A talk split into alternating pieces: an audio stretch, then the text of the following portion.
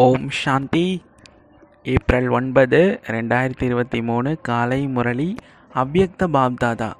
Revise date March 9, 1994. இன்றைய அவ்யக்த முரளியின் தலைப்பு விலகிய மற்றும் அன்பான அதிசயமான அன்பு மற்றும் சுகம் நிறைந்த அவதார நாள் சிவ ஜெயந்தி நாள். சிவஜெயந்தியுடைய மகத்துவத்தை பற்றி இன்றைய முரளி இருக்குது. இன்றைக்கி 3 தேவர்களை படைக்கும் தந்தை தன்னுடைய பூஜைக்குரிய சாலிகிராம் குழந்தைங்களை சந்திக்கிறதுக்காக வந்திருக்காரு. சாலிகிராம் அப்படின்னா குட்டி குட்டி லிங்கம் வைப்பாங்க பார்த்திங்களா, அந்த லிங்கம்லாம் வேறு யாரும் இல்லை, நாம தான். புள்ளி வடிவான ஜோதி ஸ்வரூபமான தந்தையின் பூஜை எப்படி நடக்குது, நினைவை கொண்டாடுறாங்க அப்படின்னா தந்தையின் கூடவே சாலிகிராம் ஆத்மாக்களாகி உங்களையுமே பூஜை செய்கிறாங்க. தந்தை ஒருத்தர் தான் திருமூர்த்தி சிவன். திரிமூர்த்தி அப்படின்னா மும்மூர்த்திகளை படைப்பவர், பிரம்மா விஷ்ணு சங்கரரை படைப்பவர் அப்படின்னு மகிமை செய்யப்படுகிறார் மற்றும் பூஜையும் செய்யப்படுகிறார். சாலிகிராம் ஆத்மாக்கள் நீங்கள் நிறைய பேர் இருக்கீங்க. 2 பேருக்குமே பூஜை நடக்குது, அப்பாக்கும் பூஜை நடக்குது, பெரிய லிங்கத்துக்கு கீழே குட்டி குட்டி லிங்கம் வச்சு நமக்கும் பூஜை நடக்குது. ஏன்னா தந்தை அனைத்து குழந்தைங்களையுமே தனக்கு சமமாக பூஜைக்குரியவர்களாக ஆக்கியிருக்காரு. எப்போயாவது சாலிகிராமை பார்க்குறீங்க அப்படின்னா என்ன அனுபவம் செய்கிறீங்க, இந்த சாலிகிராமே நாம தான் அப்படின்னு அனுபவம் செய்கிறீங்க தானே. அந்த மாதிரி அனுபவம் ஏற்படுது தானே, இயற்கையாகவே ஏற்படுது தானே. அப்படி தந்தை தனக்கு சமமாக குழந்தைங்களை தன்னை விட உயர்ந்த பூஜைக்குரியவராக ஆக்கியிருக்கிறாரு. எப்பயுமே எந்த அப்பா வந்தாலும் சரி, நம்ம குழந்தை நம்மளை விட உயர்வானதாக வரணும் அப்படின்னு தான் நினைப்பாங்க. அப்படி தந்தை தனக்கு சமமாக குழந்தைங்களை தன்னை விட உயர்ந்த பூஜைக்குரியவர்களாக ஆக்கியிருக்காரு. அதுவும் தந்தை சொல்கிறாரு பாருங்கள், எனக்கு கூட ஒரு சிவலிங்க ரூபத்தில் மட்டும்தான் பூஜை நடக்குது, ஆனால் குழந்தைங்களாகி உங்களுக்கு இரட்டை ரூபத்தில் நடக்குது, 2 ரூபத்தில் நடக்குது. ஒன்று சாலிகிராம் ரூபத்தில் குட்டி லிங்கமாக உங்களை வழிபடுறாங்க, மற்றும் தேவ ஆத்மாக்களாகவும் உங்களை வழிபடுறாங்க. நாராயணர், லக்ஷ்மி, ஹனுமன், அந்த மாதிரி நிறையா அம்மன் சிலைகள், விநாயகர், முருகன் எல்லாமே நீங்கள் தான் அப்படின்னு சொல்கிறாரு. குட்டி சாலிகிராமாவும் இருக்கீங்க, இன்னொரு பக்கம் பார்த்தா சரீரமுள்ள ஜடச்சித்திரமாகவும் இருக்கீங்க. உங்களுக்கு இரட்டை ரூபத்தில் பூஜை நடக்குது, ஆனால் எனக்கு ஒரே ஒரு சிவலிங்க ரூபத்தில் மட்டும்தான் பூஜை நடக்குது அப்படின்னு சொல்கிறாரு. பூஜை சாலிகிராம் ரூபத்தில் நடக்குது, இன்னொன்று தேவ ஆத்மாக்கள் ரூபத்தில் நடக்குது. தந்தையை விட அதிகமாக இரட்டை ரூபத்தில் பூஜைக்குரிய அதிகாரி ஆத்மாக்கள் ஆகிட்டீங்க. எப்படி இரட்டை டபுள் ஃபாரினர்ஸ் அப்படின்னு சொல்லப்படுறீங்கல்ல, அதே மாதிரி இரட்டை பூஜைக்குரியவர்களாகவும் இருக்கீங்க. இரட்டை வெளிநாட்டினராகவும் இருக்கீங்க, இரட்டை பூஜைக்குரியவர்களாகவும் இருக்கீங்க, இரட்டை கிரீடதாரியாகவும் நீங்கள் ஆகுறீங்க. இரட்டை கிரீடம்னா ஒன்று ஞான கிரீடம், இன்னொன்று ஸ்தூலமான கிரீடம். நிராகார தந்தை அப்படி ஆகிறது கிடையாது. சில இடங்களில் பக்தர்கள் சிவனின் சிலைக்கு கிரீடம் கொடுக்குறாங்க. ஆமாம், சிவலிங்கத்துக்கே கிரீடம் கொடுக்குறாங்க. எனவே சில இடங்களில் கிரீடத்தை காமிக்கிறாங்க. ஆனால் தந்தை ஒருபோதும் ரத்தனம் பதித்த தங்கம் வெள்ளி கிரீடத்தெல்லாம் அவர் அணியிறது கிடையாது. ஏன்னா கிரீடம் தலையில் வைக்கப்படுது, ஆனால் நிராகார தந்தைக்கோ உடலே கிடையாது. அப்படின்னா அவருக்கு தலையும் கிடையாது, அப்புறம் எப்படி அவருக்கு கிரீடம் அணிவிக்க முடியும்? ஆனால் அன்பின் காரணத்தினால கிரீடம் வைக்கிறீங்கன்னு சொல்கிறாரு. ஆனால் தந்தையோ குழந்தைங்கள தன்னை விட முன்னாடி வைக்கிறாரு. அவ்வளோ குஷி, அவ்வளோ உயர்ந்த நினைவு இருக்குதா? பாப்தாதாவுக்கு தன்னுடைய ஜெயந்தியை கொண்டாடுறதுல கூட அவருக்கு அவ்வளோ குஷி கிடையாது. அவர் வரும்போது தான் நமக்கு எல்லாருக்கும் ஜெயந்தி உருவாகுது, அதுதான் எனக்கு குஷி அப்படின்னு தந்தை சொல்கிறாரு. ஏன்னா தந்தை தனியாக எதுவும் செஞ்சிட முடியாது. இருந்தாலும் சில நேரத்தில் சில குழந்தைங்களுக்கு நான் தான் செய்வேன் அப்படின்னு மனசில் கொஞ்சம் எண்ணம் வருது. ஆனால் தந்தை இல்லாமல் வெற்றி கிடைக்காது. அப்படி தந்தையும் தனியாக எதுவும் செய்ய முடியாது, குழந்தைங்களும் தனியாக எதுவும் செய்ய முடியாது. ஒருவேளை தந்தை குழந்தைங்களை சந்திக்கிறதுக்கு சாக்காரத்துலேயும் வந்தாலும் சரி, இல்லை அவ்யக்த பிரம்மா மூலயமா சரீரத்தை ஆதாரமாக எடுத்துக்க வேண்டியதாக இருக்குது அப்படின்னு சொல்கிறாரு.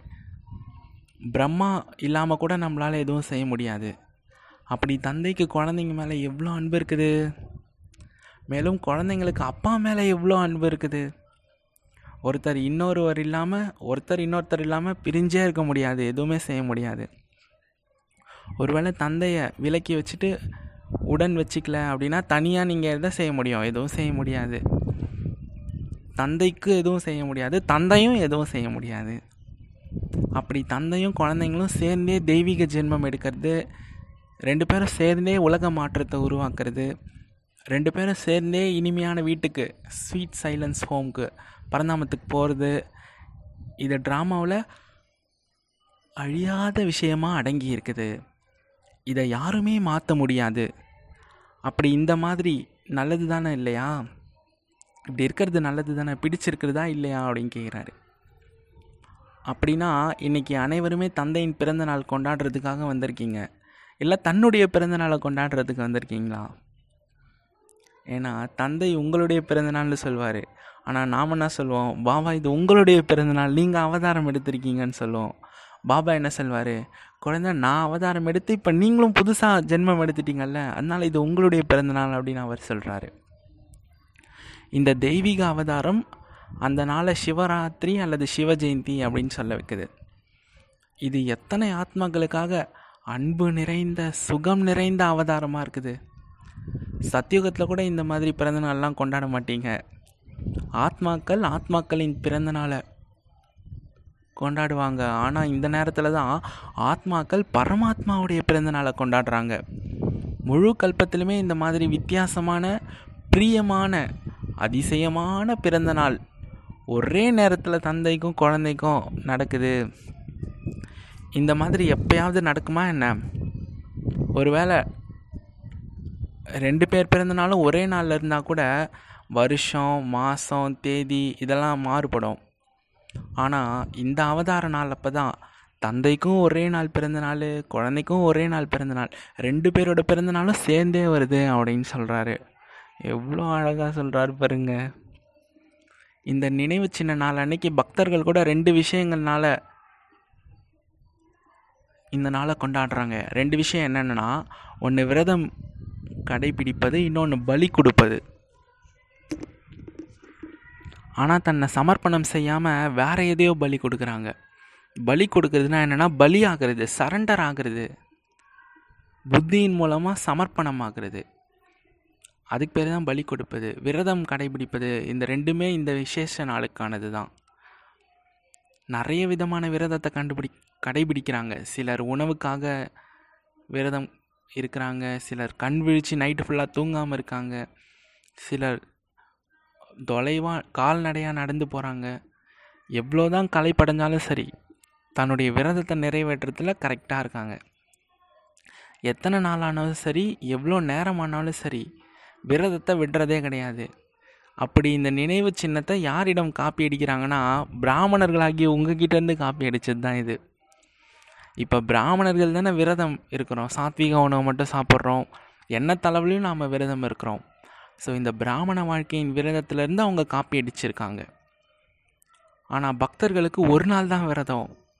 பிராமண வாழ்க்கை வாழ்கிறவங்களுக்கு தெய்வீக பிறவி எப்போ எடுத்தாங்களோ அதுலேருந்து விரதம் அவங்களுக்கு ஆரம்பிச்சிது. எப்பயுமே அஞ்ஞான தூக்கத்திலேருந்து விழிப்பதற்கான விரதம் எடுத்திருக்கிறீங்களோ, அல்லது கொஞ்சம் கொஞ்சம் தூங்கவும் செய்வோம் அப்படின்னு விரதம் எடுத்திருக்கீங்களா? என்ன கேள்வி கேட்டார் பாருங்க. சதா பிராமண வாழ்க்கையில் இருப்பீங்களா, இல்லை அடிக்கடி அஞ்ஞான வாழ்க்கைக்கு போயிட்டு வருவீங்களான்னு கேட்குறாரு. அப்படி நீங்கள் எல்லாருமே சிவ ஜெயந்தி மற்றும் தெய்வீக பிறந்தநாள் அன்னைக்கு கண் விழிப்பதற்கு விரதம் எடுத்துருக்கீங்க. பக்தர்களும் இதோட நினைவாக தான் கண் விழிக்கிறாங்க. அதுவும் பிராமணர்களாகிய நீங்கள் எல்லோருமே சுத்தமான உணவு சாப்பிட்றதுக்கு விரதம் எடுத்திருக்கீங்க. பக்தர்களும் என்ன ஆனாலும் சரி, நோய் சரீரத்தில் நோயே இருந்தாலும் சரி, உணவில் கரெக்டாக விரதத்தை கடைபிடிக்கிறாங்க. அப்படின்னா நீங்கள் எல்லோரும் கூட மனசில் எதிரே, உடலின் எதிரே உங்களுக்கு எவ்வளோ பெரிய சூழ்நிலைகள் பிரச்சனைகள் வந்தாலும் விரதத்தை விட்டுறீங்களா என்ன? கிடையாது. இல்லை பிராமணர்களாகி நீங்கள் எப்போயாவது கலப்படமான பொருளை சாப்பிட்றது அப்படிப்பட்ட செயல் செய்கிறீங்களா? அட இப்போ யாருமே பார்க்கல தானே, இந்த டைம் மட்டும் எடுத்து சாப்பிட்றலாம் அப்படின்னு நினைக்கிறீங்களா? தன்னுடைய நியமத்தில் உறுதியாக இருக்கீங்களா இல்லையா? இல்லை முதிர்ச்சி அடைந்த காய் மாதிரி உறுதி இல்லாமல் இருக்கீங்களா? பார்த்தோன்னே இதை சாப்பிட்ணும் அப்படின்ற ஆசை சில நேரம் வருது. ஒரே மாதிரியான உணவை சாப்பிட்டு சாப்பிட்டு இல்லை போர் அடிச்சிடுச்சா அப்படின்னு கேட்குறாரு. ஒரே மாதிரி உணவையே சாப்பிட்டு சாப்பிட்டு இப்போ மற்ற உணவுகளையும் சாப்பிடணும் அப்படின்னு ஆசை ஏற்படுதா அப்படின்னு கேட்குறாரு. நல்லது. ஆனால் இதில் அமெரிக்கா, ஆஸ்திரேலியா, ஐரோப்பா, ஆசியா, ரஷ்யா அனைவருமே உறுதியாக இருக்கீங்க இந்த உணவு விஷயத்தில். இல்லை கொஞ்சம் கொஞ்சம் பிஞ்சு காய் மாதிரி உறுதியற்றவர்களாக இருக்கீங்களா அப்படின்னு கேட்குறாரு. இரட்டை வெளிநாட்டினர் அனைவருமே தேர்ச்சி பெற்றுட்டீங்க. மேலும் பாரதவாசிகளும் தேர்ச்சி பெற்றவர்கள் தான்.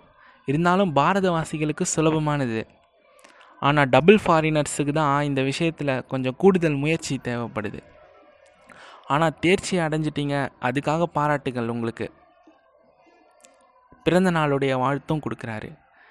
இன்னொன்று தேர்ச்சி பெற்றதற்கான வாழ்த்துக்கள். இன்னொன்று மூணாவது, ஒரு பொழுதுமே குழப்பத்தில் வராமல் எப்பயுமே ஆடாமல் அசையாமல் இருக்கணும். இதில் தேர்ச்சி பெற்றிருக்கீங்களா அப்படின்னு கேட்குறாரு. என்ன செய்கிறது அப்படின்னு இப்படி சொல்லக்கூடாது. டபுள் ஃபாரினர்ஸ்க்காக தான் பாப்தாதா இன்றைக்கி ரொம்ப சுவாரஸ்யமான வார்த்தைகளை சொல்கிறாரு. ஏன்னா இரட்டை அயல்நாட்டினர் அனுபவத்தை அவங்க அதிகமாக விரும்புகிறாங்க. ஏதாவது நடக்கணும், ஏதாவது அனுபவிச்சே ஆகணும்.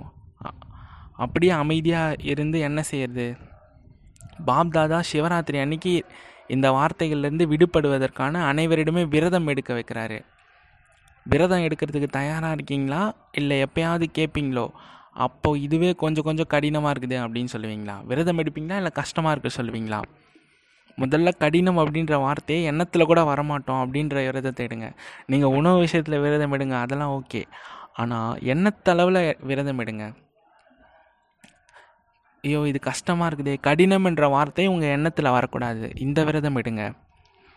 இந்த விரதத்தை எடுக்க தயாராக இருக்கீங்களா? எது வரைக்கும் நீங்கள் எண்ணத்தில் உறுதியாக இல்லையோ அது வரைக்கும் உங்களுக்கு வெற்றி ஏற்படாது. ஏன்னா எண்ணம் தான் சொல்லாகுது, சொல் தான் செயலாகுது. எண்ணம் ஏற்படுது ஆனால் உறுதியாகவே இல்லை அப்படின்னா பலகீனம்தான் வரும் அப்படின்னு சொல்கிறாரு. அதிகமாக பலகீனமான வார்த்தைகள்லாம் என்னென்ன சொல்கிறீங்கன்னா 3 வார்த்தை சொல்கிறீங்க.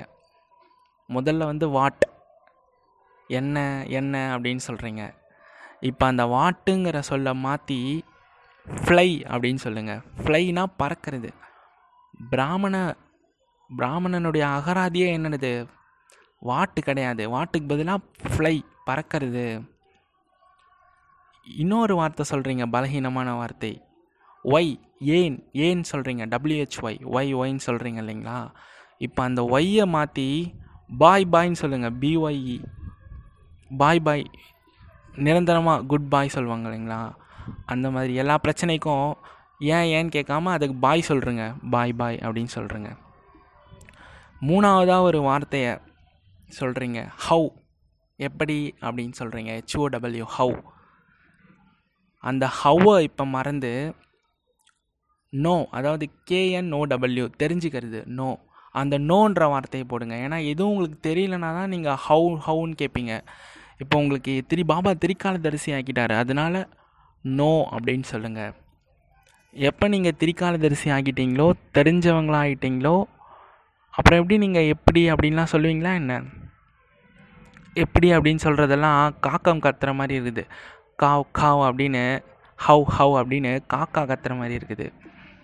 இது பிடிச்சிருக்குதா என்ன? இந்த மாதிரி பலகீனமான வார்த்தைகளை முதல்ல எண்ணத்தில் கொண்டு வராதிங்க. இதே வார்த்தைகள் தான் வீணான எண்ணம் அப்படின்ற கதவுகளையும் திறந்து வீணான எண்ணங்களை வர வைக்குது. நீங்கள் வேணால் யோசிச்சு பாருங்கள். எப்போல்லாம் வீணான எண்ணம் வரிசை ஏற்படுதோ அப்போ இதில் ஏதாவது ஒரு வார்த்தை நீங்கள் பயன்படுத்தியிருப்பீங்க. இந்த வார்த்தையினால தான் அது ஏற்படும். அப்படி தானே? என்ன ஆகும், எப்படி ஆகும், இது எப்படி நடந்துச்சு, இதை ஏன் இப்படி சொன்னாங்க, இதை ஏன் சொன்னாங்க, இப்போ என்ன செய்கிறது, எப்படி செய்கிறது, இந்த மாதிரி வாட்டு, ஒய், ஹவ்வு, இந்த மாதிரி பலகீனமான வார்த்தைகள் தான் வீணான எண்ணங்களுக்கு உங்களுக்கு பூண்டுகோலாக அமைஞ்சிச்சு. ஸோ இந்த வார்த்தைகளை பிராமணருடைய அகராதியிலேருந்து மாற்றிடுங்க. பிறகு என்ன ஆகும், நீங்கள் மாறிடுவீங்க இல்லையா? பக்தர்களும் உங்களை தான் காப்பி செய்கிறாங்க. உங்களுடைய எல்லைக்கப்பாற்பட்ட விஷயங்களை அவங்க எல்லைக்குட்பட்ட ரூபத்தில் நினைவு ரூபமாக வச்சுருக்காங்க. ஆமாம், நம்ம பிராமண வாழ்க்கையில் சதா காலமும் விரதத்தை கடைப்பிடிப்போம். அவங்க ஒரு நாள் விரதம் அப்படின்னு வச்சுருக்காங்க. இந்த உறுதியான விரதம் எடுக்கிறது தான் சிவ ஜெயந்தி மற்றும் சிவராத்திரி கொண்டாடுறது. கொண்டாடுவது அப்படின்னா அதே மாதிரி ஆகிறது. பாபாவுடைய அகராதிப்படி நம்ம கொண்டாடுறதுனா செலப்ரேஷன் கிடையாது, சமமாக ஆகிறது தான் கொண்டாடுறது.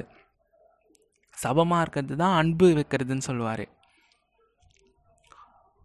கேக் வெட்டுறது இல்லை லைட் எரிய வைக்கிறது, தீபத்தை ஏற்றுறது, அதெல்லாம் கொண்டாடுறது கிடையாது. ஆனால் இதெல்லாம் மனமகிழ்ச்சிக்கான விஷயங்கள் அவசியம்தான். ஆனால் இது கூடவே வீணான எண்ணங்களை நீங்கள் வெட்டணும், சிலவற்றை எரிக்கணும். ஒரு பக்கம் தீபம் மெழுகுவத்தி ஏற்றுறீங்க, ரெண்டாவது கேக் வெட்டுறீங்க, மூணாவது கொடி ஏற்றுறீங்க, நான்காவது பாடல் பாடுறீங்க, அஞ்சாவது நடனம் ஆடுறீங்க, மேலும் என்ன செய்கிறீங்க, இனிப்பு வழங்குறீங்க, சாப்பிட்றீங்க. அப்படின்னா இப்போ எந்த 6 விஷயங்களை நீங்கள் செய்யணும் அப்படின்னா, முதல்ல இப்போத்துலேருந்து திடத்தன்மை மூலமாக வெற்றி அடைய தான் வேணும். திடத்தன்மை மூலமாக வெற்றி அடையணும் அப்படின்ற உறுதியான எண்ணத்தை உங்கள் மனசில் தீபமாக ஏற்றுங்க. ஸ்தூலமான தீபம் ஏற்றுங்க, அது கூட சேர்த்து இதை ஏற்றுங்க. திடமான எண்ணங்கள் மூலமாக நான் வெற்றியை அடைஞ்சே தருவேன் அப்படின்ற தீபத்தை உங்களுடைய எண்ணத்தின் மூலமாக ஏற்றுங்க. அதை விட்டுட்டு திடமான எண்ணம் நீங்கள் செலுத்தாமல் பார்க்கலாம், தெரியல அப்படின்ட்டுலாம் சொல்லாதீங்க. ஆகத்தான், செஞ்சு தான் ஆகணும், பார்த்து தான் ஆகணும், ஆகத்தான் வேண்டும் அப்படின்ற உறுதியான திடமான சங்கல்பங்களை எழுப்புங்க. ரெண்டாவதாக, நீங்கள் கேக்கு வெட்டுறீங்க பார்த்தீங்களா, கேக்கை அப்படியே சாப்பிட மாட்டாங்க, வெட்டி தானே சாப்பிடுவாங்க. இப்போ நீங்கள் கேக்குக்கு பதிலாக எதை வெட்டுறீங்க அப்படின்னா, எதெல்லாம் உங்களுக்கு சம்பன்னம் மற்றும் சம்பூர்ணமாகிறதுக்கு தடையாக இருக்குதோ, எண்ணத்தளவில் தடையாக இருக்குதோ அதை முதல்ல வெட்டி கிள்ளிடுறீங்க, அழிச்சிடுங்க அதை அப்படின்னு சொல்கிறாரு. மேலும் என்ன பலகீனம் இருக்குதோ அந்த இடத்துல சக்தியை தாரணை செய்வதற்காக கேக்கை சாப்பிடுங்க. கேக்கை வெட்டுறதுன்றது தடைகளை வெட்டுறது, பலகீனங்களை வெட்டுறது, பலவீனமான எண்ணங்களை வெட்டுறது. கேக்கை சாப்பிட்றது அப்படின்றது தாரணை செய்கிறது, தாரணை செய்வதற்கான சக்தியை சாப்பிட்றது தான் கேக் சாப்பிட்றது. ஸோ முதல்ல வெட்டுங்க, அப்புறம் சாப்பிடுங்க. புரிஞ்சிச்சா? இப்போ எந்த கொடியை நீங்கள் ஏற்றுவீங்க? இதுவும் நினைவு சின்ன ரூபத்தில் கொடி ஏற்றுறீங்க. ஆனால் தன்னுடைய இதயத்தில் தந்தையை ஒவ்வொரு எண்ணம், வார்த்தை, காரியம் மூலமாக எப்பயுமே பிரத்யக்ஷம் செய்வதற்கான கொடியை ஏற்றுங்க. வெளியே ஸ்தூலமான கொடியை ஏற்றுறீங்க, ஓகே. ஆனால் உங்கள் இதயத்தில் ஒரு கொடி பறக்கணும். நான் பாபாவை எண்ணம், சொல், செயல் மூலமாக பிரத்யக்ஷம் செய்வேன் அப்படின்ற கொடியை பறக்க விடுங்க. எந்த ஒரு எண்ணம், சொல் மற்றும் செயலும் தந்தையை பிரத்யக்ஷம் செய்யாத மாதிரி இருக்கவே கூடாது. ஏன்னா அனைவரின் உள்ளத்திலுமே தந்தையின் அன்பின் காரணமாக தான் தந்தையை பிரத்யக்ஷம் செய்யணும் அப்படின்ற எண்ணம் இருக்குது இல்லையா? சரி, பிரத்யக்ஷம் எப்படி செய்வீங்க? எப்போ தன்னுடைய எண்ணம், சொல், செயல் மூலமாக இதயத்தில் பிரத்யக்ஷம் செய்வதற்கான கொடியை பறக்க விடுறீங்களோ, மேலும் எப்போ நீங்கள் குஷியாக இருப்பதற்கு நடனம் ஆடுறீங்களோ, சில நேரம் குஷியாக, சில நேரம் சோர்வாக, அப்படி கிடையாது. இல்லை, எப்பொழுது நீங்கள் சோர்வாக இருக்கீங்களோ அப்போ தன்னுடைய ஃபோட்டோவை எடுத்துக்கோங்க. நீங்கள் சோர்வாக இருக்கிற ஃபோட்டோவை மொபைலில் உங்களோட ஃபோட்டோவை செல்ஃபி எடுத்துக்கோங்க. அப்புறம் குஷியாக இருக்க ஒரு ஃபோட்டோவை செல்ஃபி எடுத்துக்கோங்க. 2 ஃபோட்டோவையும் பக்கத்தில் வச்சு பாருங்கள், எது அழகாக இருக்கும்னு பாருங்கள். சோர்வாக இருந்து எடுத்த ஃபோட்டோ அழகாக இருக்குமா, இல்லை நீங்கள் சிரிச்சுக்கிட்டு குஷியாக இருக்க ஃபோட்டோ அழகாக இருக்குமா? அதனால் எப்பயுமே குஷியோடு, மகிழ்ச்சியோடு இருக்கிறதற்காக நடனம் ஆடுங்க. என்ன ஆனாலும் சரி, குஷி காணாமல் போகக்கூடாது. எவ்வளோ முயற்சி செஞ்சாலும் சரி, என்னவா ஆனாலும் சரி, மாயா யார் மூலமாகவோ வந்து உங்களை அது வந்து செய்விக்கும். எந்த விதத்திலாவது யாராவது குஷியை குறைக்கிறதுக்கு, குஷியை இல்லாமல் செய்கிறதுக்கு எவ்வளோ முயற்சி செஞ்சாலும், நீங்கள் எது வரைக்கும் வாழ்கிறீங்களோ, சரீரத்தை விடுற வரைக்கும் குஷி மறையக்கூடாது. பாபா சொல்லியிருக்காரு, சரீரத்தை விட்டாலும் பரவாயில்ல, குஷி மறையக்கூடாதுன்னு சொல்லியிருக்காரு முரளியிலே. ஸோ இந்த உறுதியான விரதம் எடுங்க. உங்களால் என்ன தான் செய்ய முடியாது? உங்களுக்கு வில் பவர் இருக்குது இல்லையா? யார்கிட்ட வில் பவர் இருக்குதோ அவங்களால என்ன தான் செய்ய முடியாது? ஒருவேளை மாஸ்டர் சர்வசக்திவானாகிய நீங்களே செய்யலை அப்படின்னா வேறு யார் செய்வாங்க? இல்லை வேறு யாராவது ஒருத்தவங்க பிறந்து வர போகிறாங்களா? நீங்கள் தானே மாலையில் மணியாக நீங்கள் தானே ஆகணும். இல்லை மற்றவர்களுக்காக காத்திருக்கீங்களா அவங்க மாலை மணி ஆவாங்க அப்படின்னு? நீங்கள் முதல் டிவிஷனில் வரணுமா இல்லை ரெண்டாவதுல வந்தாலும் பரவாயில்லையா? எது வரை வாழ்கிறோமோ அது வரைக்கும் குஷியாக இருப்பேன் அப்படின்ற உறுதியான எண்ணம் எடுத்துக்கோங்க. மேலும் யார் குஷியாக இருக்காங்களோ அவங்க எல்லாரையுமே குஷின்ற இனிப்பு வழங்குவாங்க. நீங்கள் ஸ்தூலமாக இனிப்பு வழங்குறீங்க ஓகே, ஆனால் குஷியை இனிப்பாக வழங்குங்கன்னு சொல்கிறாரு. வெளி உலக இனிப்பில் வாய் மட்டும்தான் இனிக்கும், ஆனால் குஷிங்கிற இனிப்பால் மனம், உடல், உள்ளம் அனைத்துமே குஷி அடையுது. அப்படி இந்த இனிப்பை வழங்கணும். மேலும் பாடலாம் என்ன பாடுறீங்க? இனிமையான பாபா, அன்பான பாபா, என்னுடைய பாபா, இதே பாடல் தானே பாடுறீங்க. இதே பாடல் எப்பயுமே ஒழிச்சு கொண்டே இருக்கட்டும். செல் முடிஞ்சிடுச்சு, பேட்ரி முடிஞ்சிடுச்சு, அதனால் பாட்டு நின்றுடுச்சு அப்படின்னு இருக்கக்கூடாது. பேட்ரி குறைஞ்சா எப்படி பாடுறீங்க? அனைவருக்குமே அனுபவம் இருக்குது தானே. பிறகு என்ன ஆகுது?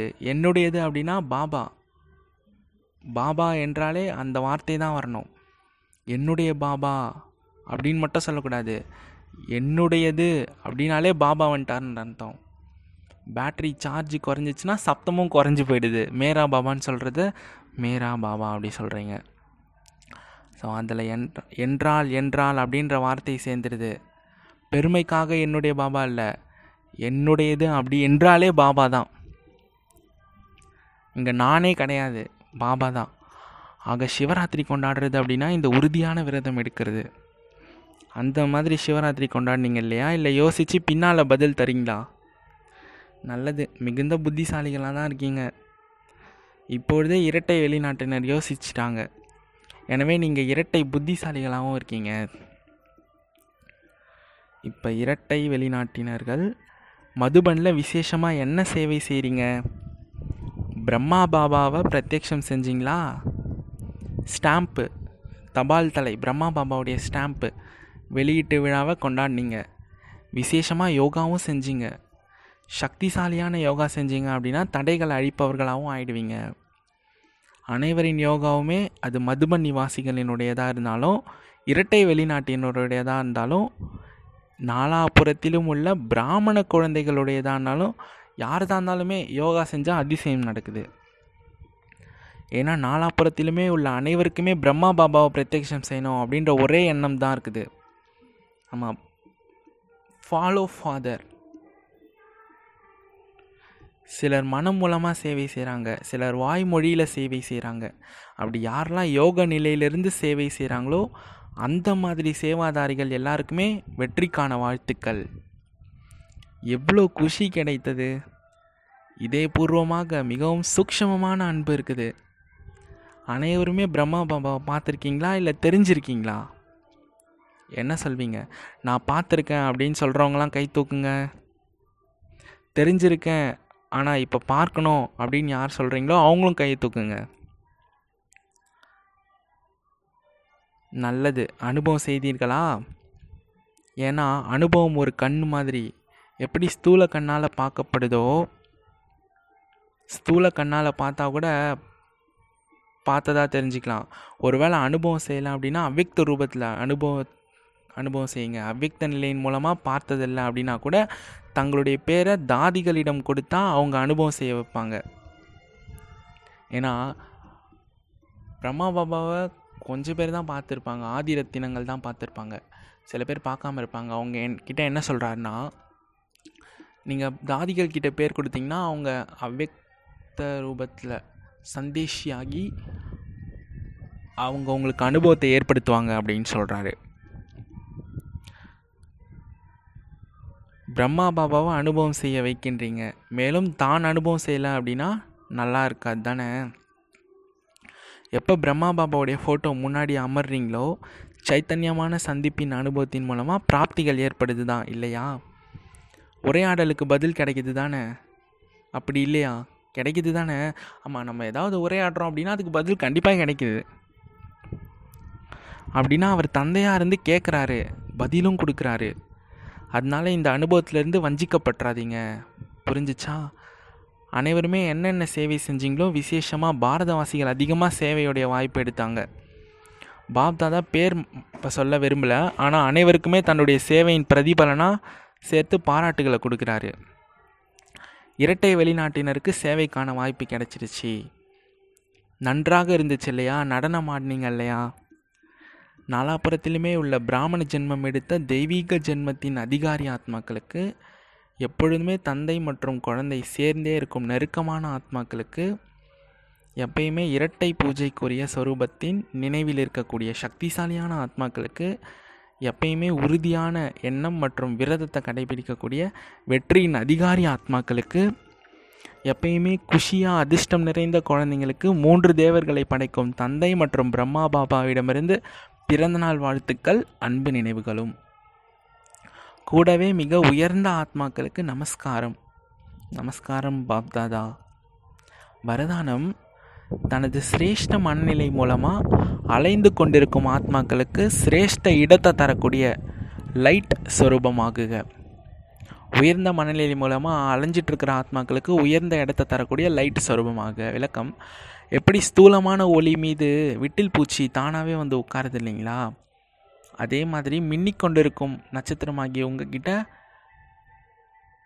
அலைஞ்சிட்ருக்கிற ஆத்மாக்கள் உங்கள் மேலே வந்து உட்காரணும், அதாவது உங்களுடைய ஈர்ப்பில் வரணும்னு சொல்கிறாரு. அதுக்கு என்ன ஆகணும், நீங்கள் லைட்டாக மாறணும். ஸ்தூலமான லைட்டு மேலே விட்டில் பூச்சி வர மாதிரி இப்போ நீங்கள் லைட் ஆனீங்கன்னா உங்களை நோக்கி எல்லா ஆத்மாக்களும் வருவாங்க. அலைஞ்சி திரிகிற ஆத்மாக்கள் ஒவ்வொருவரின் நெற்றியின் மீதுமே ஜொலித்து கொண்டிருக்கும் நட்சத்திரத்தை பாருங்கள். சரீரத்தை பார்த்தாலும் பார்க்காம இருங்க, எப்பயுமே ஜொலித்து கொண்டிருக்கும் நட்சத்திரத்தின் மீது பார்வை போகணும், ஆத்மாவின் மீது போகணும். எப்போ அப்படிப்பட்ட ஆன்மீக பார்வை இயல்பாக மாறிடுச்சோ, உங்களுடைய இந்த உயர்ந்த மனநிலை மூலமாக அலைந்து கொண்டிருக்கும் ஆத்மாக்களுக்கு உண்மையான இடம், யதார்த்தமான இடம் கிடைச்சிரும். ஸ்லோகன்: சேவையின் மகத்துவத்தை தெரிஞ்சுக்கிட்டு ஏதாவது ஒரு சேவையில் பிஸியாக இருக்கிறவங்க தான் ஆல்ரவுண்டு சேவாதாரி. சேவையின் மகத்துவம் தெரிஞ்சுக்கிட்டு ஏதாவது ஒரு சேவையில் பிஸியாகவே வச்சுருக்கிறவங்க தான் தன்னுடைய மனசை, நம்முடைய எண்ணங்களை, தன்னுடைய மனசை, தன்னுடைய புத்தியை சேவையின் மூலமாக பிஸியாக வச்சுருப்பாங்க. மனசா சேவை, வாச்சா சேவை, கர்மனா சேவையில் அவங்க தான் ஆல்ரவுண்ட் சேவாதாரி. ஓம் சாந்தி. நன்றி பாப்தாதா. ஓம் சாந்தி.